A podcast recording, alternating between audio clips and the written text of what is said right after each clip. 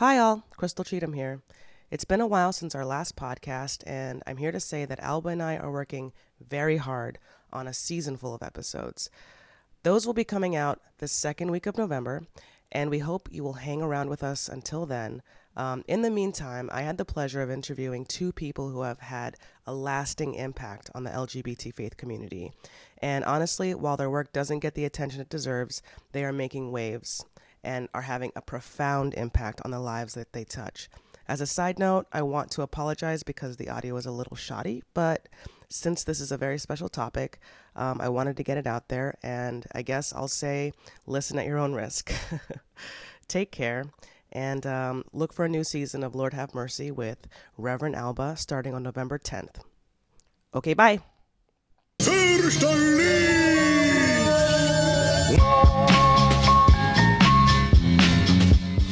Including when I gave my heart and my genitals and everything else to Jesus.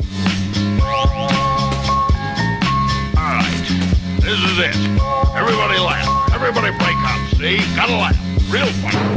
They have a Bible for every demographic. Like there's the grandmother's Bible, Oh, yes. the grandmother hunter Bible. I mean, like I don't care what demographic. and so I was like, but what Bible should I have? And I was like, you know, I'm queer, um, peace loving. Um, you know what? Where's my Bible?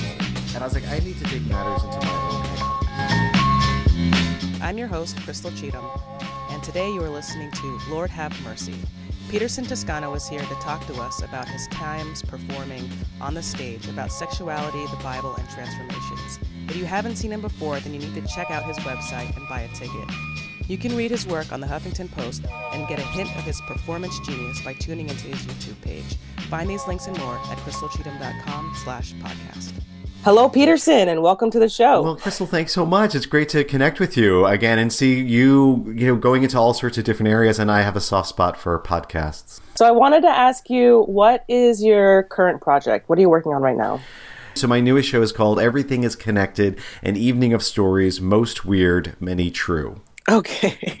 Can you unravel that title just like a little bit so we get a sense of what it's about? The show it comes in three acts, and it seems like they have nothing to do with each other. So the first act is Homo No Mo, where I talk about the 17 years where I tried to de-gay myself for Jesus, Yeah. And for lots of reasons. But part of it was to regain lost power and privilege, because as a white man in the evangelical church, I was seen as a feminized man, and so I started bumping up against the stained glass ceiling that women already were experiencing.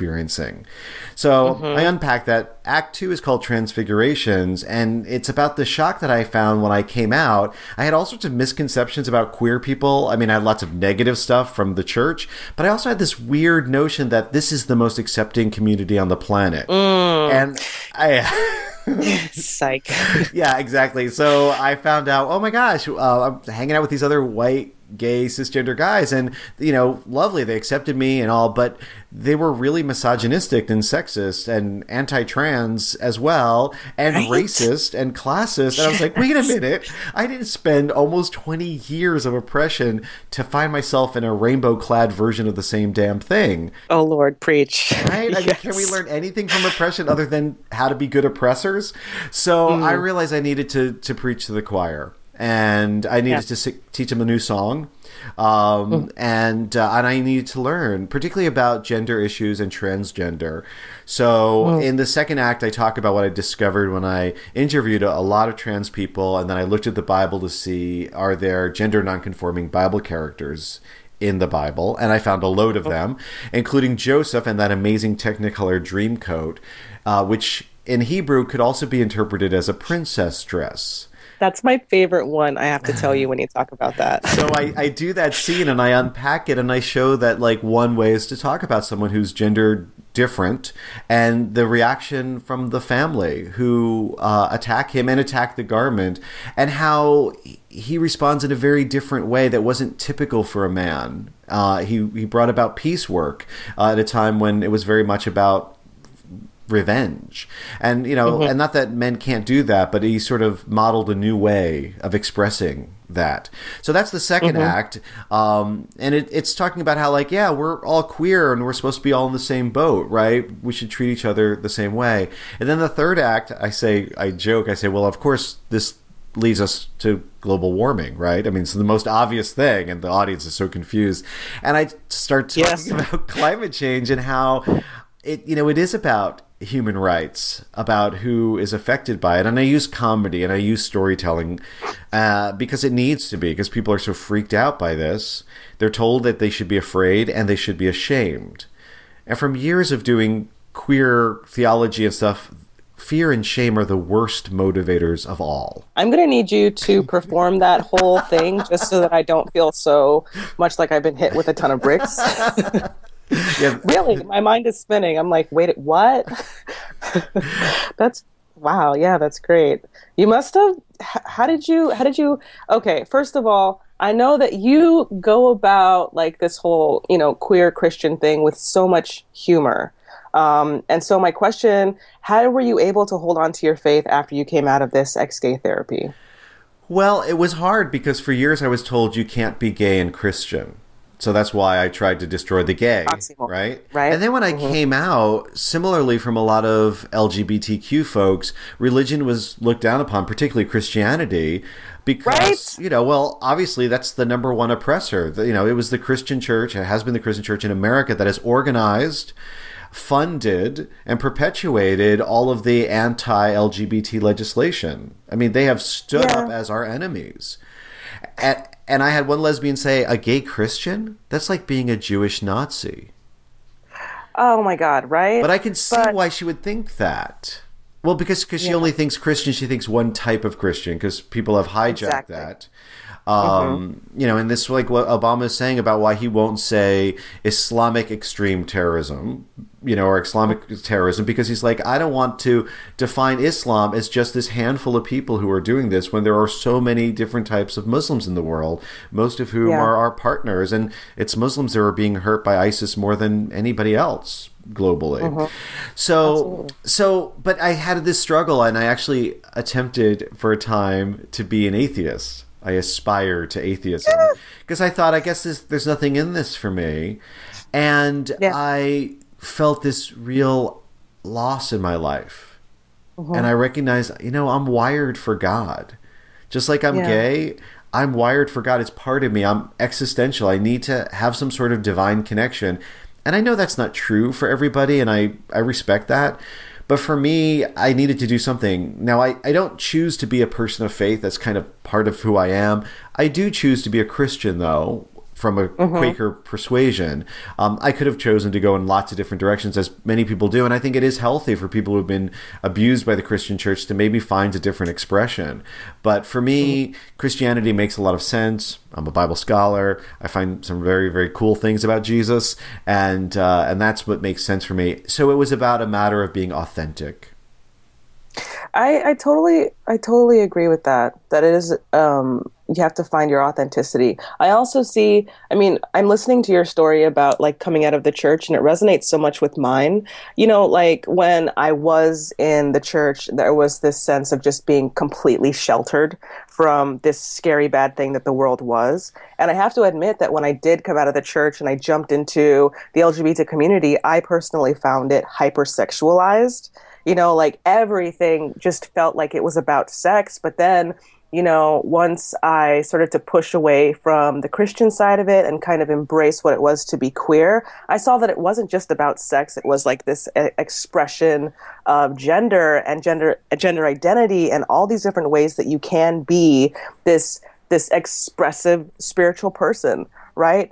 Um, and so for me spirituality is something that we all kind of have, you know, and it's like you said, it's just figuring out the best way of expressing that, which is why I'm creating the the our Bible app because I see that spirituality is a spectrum, right?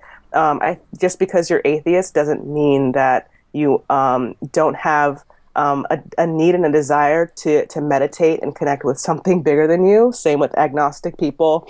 Same with you know you know, basically anybody along the spectrum, right? And so I'm on your side. I'm like, we really need to figure out a way to make make um, God and and spirituality accessible to everybody, right? Um, and so this leads me to my next question. I read your Huff- Huffington Post article. I friggin' loved it. And you were comparing your ex gay therapy to Unbreakable Kimmy Schmidt, which is an amazing show. I mean, it's just it's it's like it's it's really hard to watch that and and listen to her encounters of like rape, um, but also like I think so much of us it resonates with us. And you have this you um, in your Huffington Post article. You finished with this one quote, and I just want to leave it at that and see what you have to say about it. So you said, watching Kimmy Schmidt navigate her new world, I recognized that after being after breaking out of my bunker-like closet, I did not simply come out gay.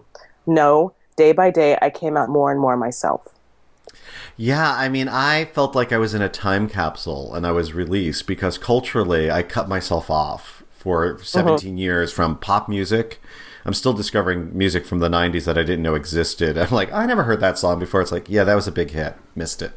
Um, so I'm finding like, I like there was this whole cultural world, but also I felt as soon as I came out of the closet, it was like a community and you know embraced me but it also sort of handed me a whole wardrobe and set of ideas and cultural identity that I wasn't yet comfortable to put on. I you know I was basically told as a gay man these are the musicians you like.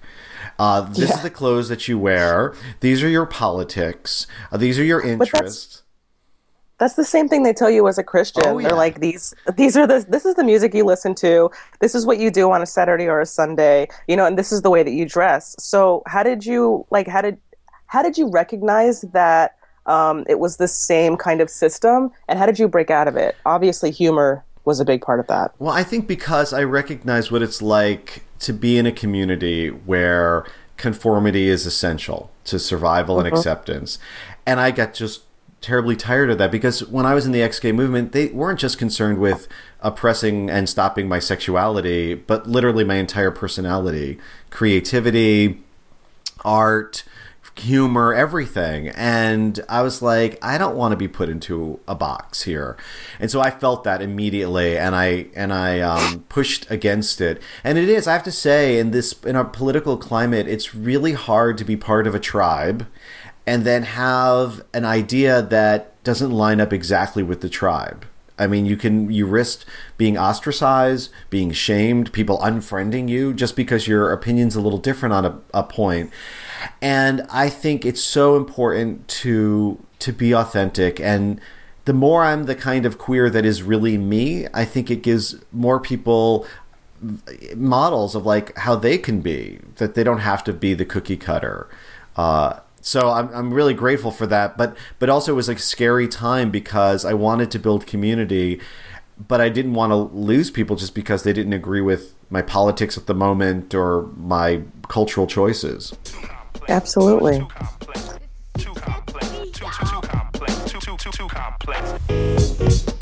do you have a message you wish you could share with the LGBT community? You have a message for folks who feel more spiritual than religious? Maybe you have written a key meditation that you believe could help people who are in your similar situation, but you haven't quite found the platform yet. Our Bible app wants to help you get the word out. Now is your chance to become a contributor to the unique and ever growing devotional library. Let your words change the world and the perception of Christianity everywhere. Simply go to crystalcheatham.com slash submissions and you can find out more about submitting your own devotional to our Bible app when I saw you in Philadelphia, it was in uh, this this bookstore, um, this like queer activist, amazing bookstore, and it you you had this part of your of your of your play where you drilled a hole through a Bible. I still have that Bible, and like it took me just like like so many months to wrap my head around it like how how was this not sacrilegious? Like how how am i okay with this? But it was amazing. Do you want to talk about that? Yeah you know it's funny i loved i loved that that play um, so much. Transfigurations. No that wasn't transfigurations that one. No. that was um oh, gosh i'm forgetting was it jesus had you were talking about different parts of the bible. Yeah yeah yeah it was um jesus had two daddies. Yeah. yeah. And sadly, it was a show that I thought was really well put together, but people were afraid of it. Um, and it was sort of like my Homo No Mo Part Two, like what happened after I came out. And in the play, I do a couple things. One, I recreate some of the major prayers in my life, including okay. when I gave my heart and my genitals and everything else to Jesus. Uh-huh. Um, the prayer I prayed the day that I got married to a woman the the prayer I prayed after two years of marriage, the first time I masturbated. I had no idea. Yeah. Oh my god. remember that scene? Remember that scene? um, and then I masturbated for the first time after two years of marriage, and we believed that demons had infested our home, and so there was this like warrior prayer to cast out the devil in our house. Um, we had this strange, antiquated look, and then I end by talking about the Bible because I tell Bible stories as well, and. Um, you know, the reality is to live in the modern age, everybody, I don't care what your religious persuasion, if you read the Bible, you you have to overlook certain things or else we'd be stoning each other to death. You know, there'd be like all sorts of wild stuff going on. So we do that intellectually all the time. If you're an evangelical, if you're a fundamentalist, if you're Catholic, if you're queer, what queer, uh, liberal, whatever. And so I was like, well, I went out and I saw all these um, these custom Bibles they have. They have a Bible for every demographic. Like there's the grandmother's Bible, Oh, yes. the grandmother hunter Bible. I mean, like I don't care what demographic. and so I was like, but what Bible should I have? And I was like, you know, I'm queer, um, I'm peace loving. Um, you know what? Where's my Bible? And I was like, I need to take matters into my own hands Yeah. which is what I think we have to do post Christian experience of the traditional church. And so I started decorating. If you remember, I started decorating the Bible. I put some stickers on it, some rainbows, and I put like Peterson's Bible or something like that. Yeah. And I said, but there's still something missing. And that's when I clamped it down on a piece of wood, took out a power drill, um, Oh, yeah. which was like the, the a size of like a doorknob, you know, or even bigger, Mm-hmm. and I just drilled through it on stage which I know was a subversive, transgressive, startling act. Yes, it was. I mean, you know, as a kid, you know, growing up in this Seventh day Adventist world, I was half taught that like you don't even lay your Bible on on on certain surfaces, you know? So like the Bible being an extension of God's word was like this holy thing, you know? And to me that was crazy. Yeah. To me that was just like it completely blew my mind. But to this day, I still, you know, I, you were the first person who talked to me about Joseph kind of being a trans guy, right? Joseph and his many coat of colors completely like blew my mind. Um, you were the first. I remember. What's the story of? I think you're narrating Jesus's birth, and you kind of make with your hands like this like this faux vagina and Jesus' face popping out. And like I can't even remember what the story was about, but I do remember that part and just like how conflicted I felt. Like number one, this is funny. But number two, I'm still so close to my religious upbringing that I don't know what to do with this. Well, we have these highly spiritualized stories about things that are really real. I mean, like here you have a teenager, Mary, um, probably 15 years old, maybe the oldest, Yeah. and a male figure who says that they're an angel appears in her room in the middle of the night, says, Don't be afraid Creepy. right? I'm, you know, I'm speaking on behalf of like God, this higher authority. It's kind of like this hush hush, like really don't tell anybody about this. But and then it ends up in a pregnancy. Typically, that is not a miraculous story. That is not a holy story. Typically, it is very rare Yeah. that that is a holy story. And to tell that story and not acknowledge that there's so much sexual assault of of girls and mm-hmm. boys that this normally ends badly. I think it's irresponsible not to to bring in the human aspect at some point. And you know, similarly, the birth was you know was it was cruel, bloody mess. You know, um, you know, and beautiful at the same time.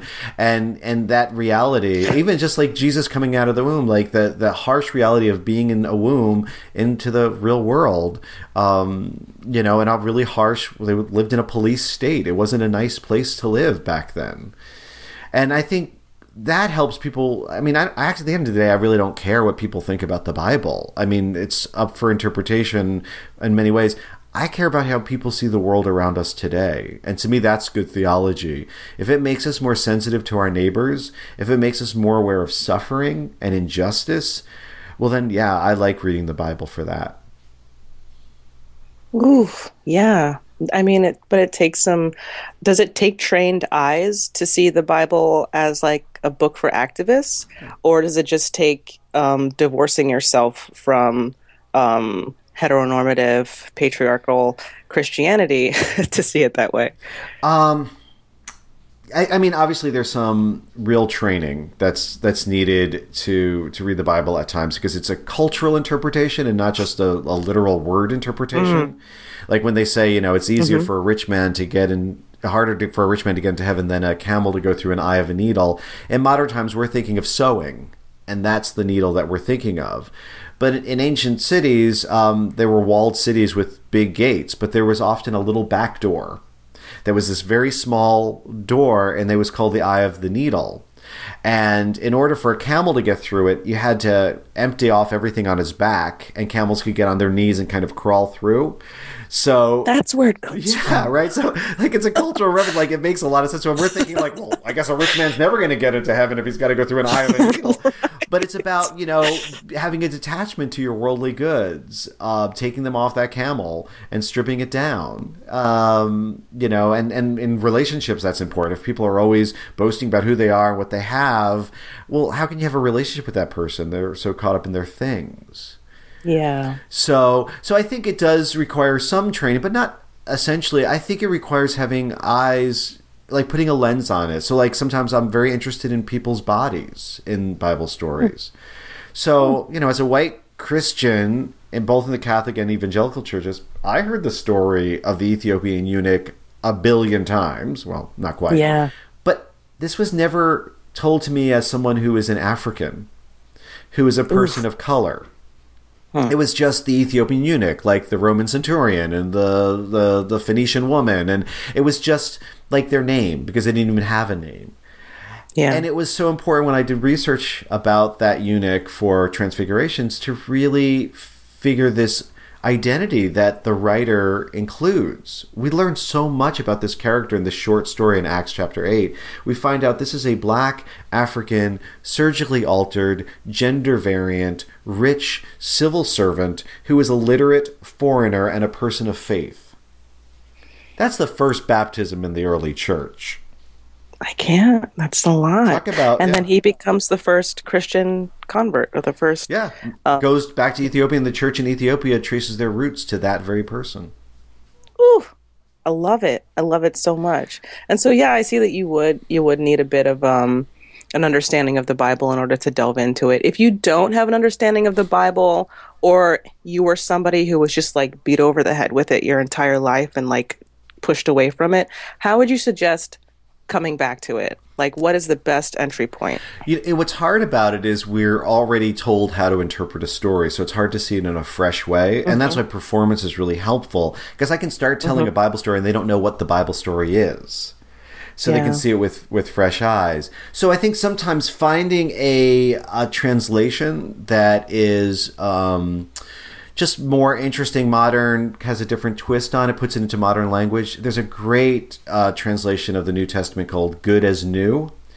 It was translated by John Henson, who is this wonderful British scholar, pastor, and it just it's like reading the New Testament for the first time. And he even changes some of the names instead of Simon Peter, he calls him Rocky I love it. because his name Petros is about rock, and that's Jesus' Yeah. play on the word. You know, on this church, on this rock, I will build my church.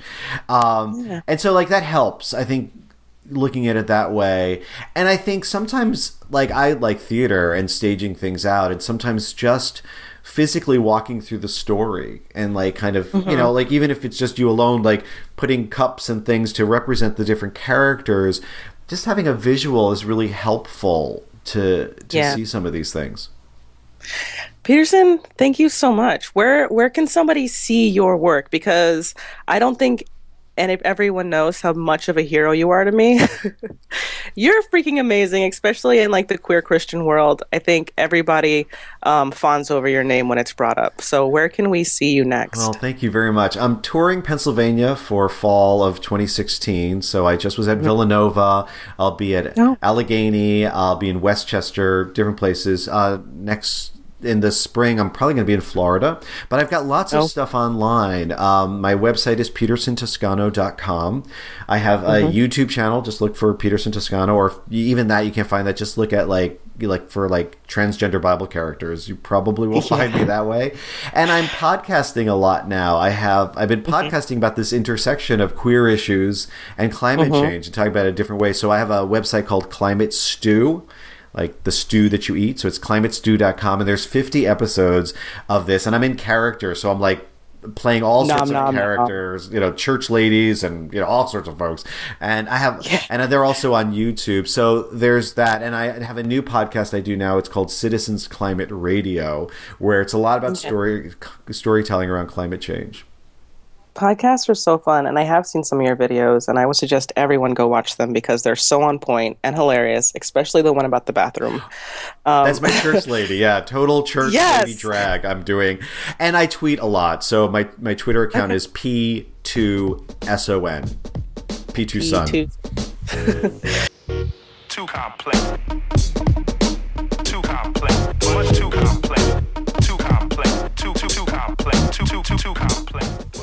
Hey, thanks for listening. If you want to find out more about Peterson, please visit his website or go to crystalcheatham.com slash podcast to learn more about his work and how you can get involved. And don't forget, we're still fundraising for our Bible app, so you can also go to crystalcheatham.com slash our Bible app and give a donation today. Okay, bye.